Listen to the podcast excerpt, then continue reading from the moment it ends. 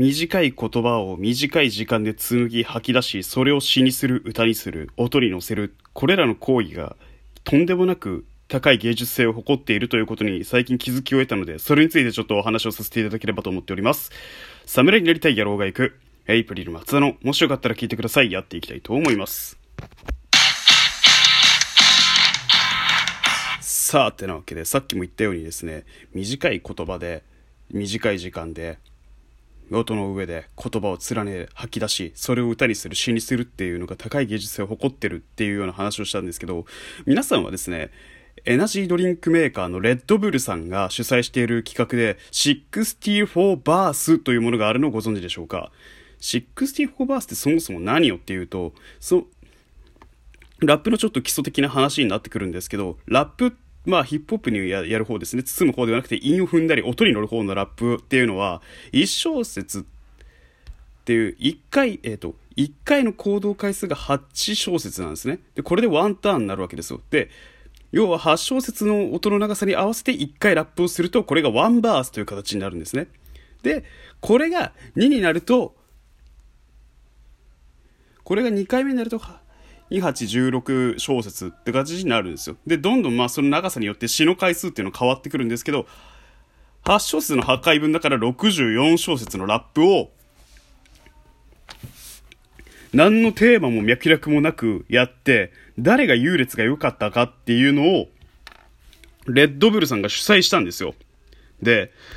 いろんな日本語のね、ラップにおいては有名な方がいろいろ出てたみたいで、例えばまあ、一番大きなところで言うと、ライムスターのマミー D さんだったりとか、ゼビュラさんとか、三品キャンプ世代と言われていて、で、三品キャンプっていうヒップホップの野外フェス、日本で初めて行われたヒップホップの野外フェスの第一人者たちの世代の人たちが主に出ていたりとか、若手の日本語ラッパーたちがいろいろ出てた中で、これほんとすげえ試みだなと思ったのが、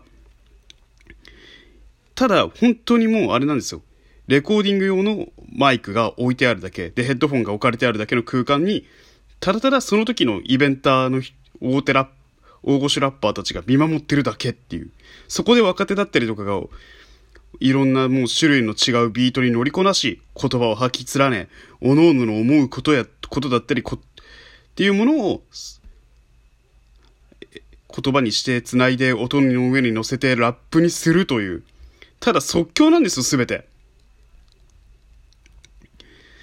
おのおのの言いたいことも違うし、おのおのの見てるものも違う、おのおのの過ごしてる世界だったり、土俵の広さ、高さも違うしっていう、そういったものが全てあらわになる、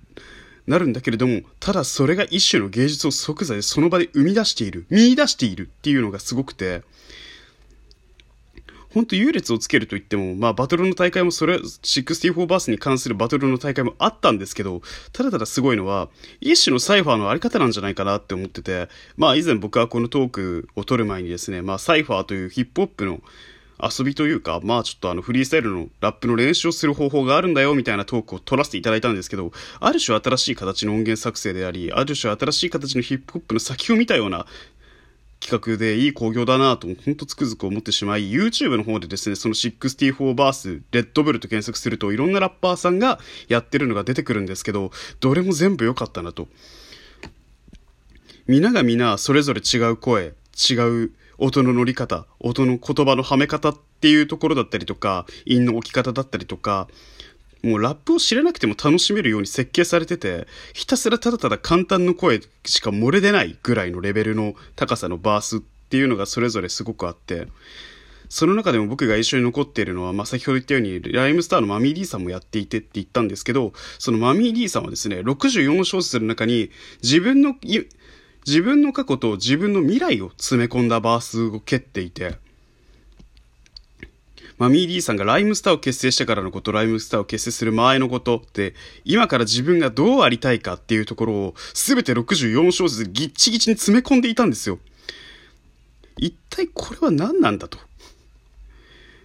一種の音の上で即座で展開された叙情詩のようなものだし、ライムスターっていうともう日本語ヒップホップにおいてはもう誰も、世代のものはまあ知っているし、でも日本語ラップを聞く、聞いてる人間からするとすごいよねってなってしまうぐらい、英雄視されるような人間のサーガであり、叙情詩を見たと言っても過言ではないというか、それぐらい新たな可能性が広がるような催しだったっていうのが、もう一つ僕の目からは言えるなっていう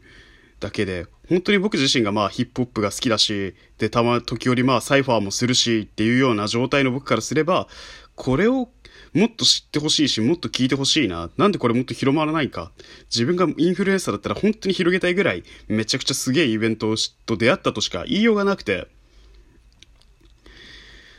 それぞれに流れてるビートも同じものではないんですよ。みんな違う本当にビートで流れている中、みんな同じ時間だけ、みんな同じ三者三様のラップのやり方をしていた。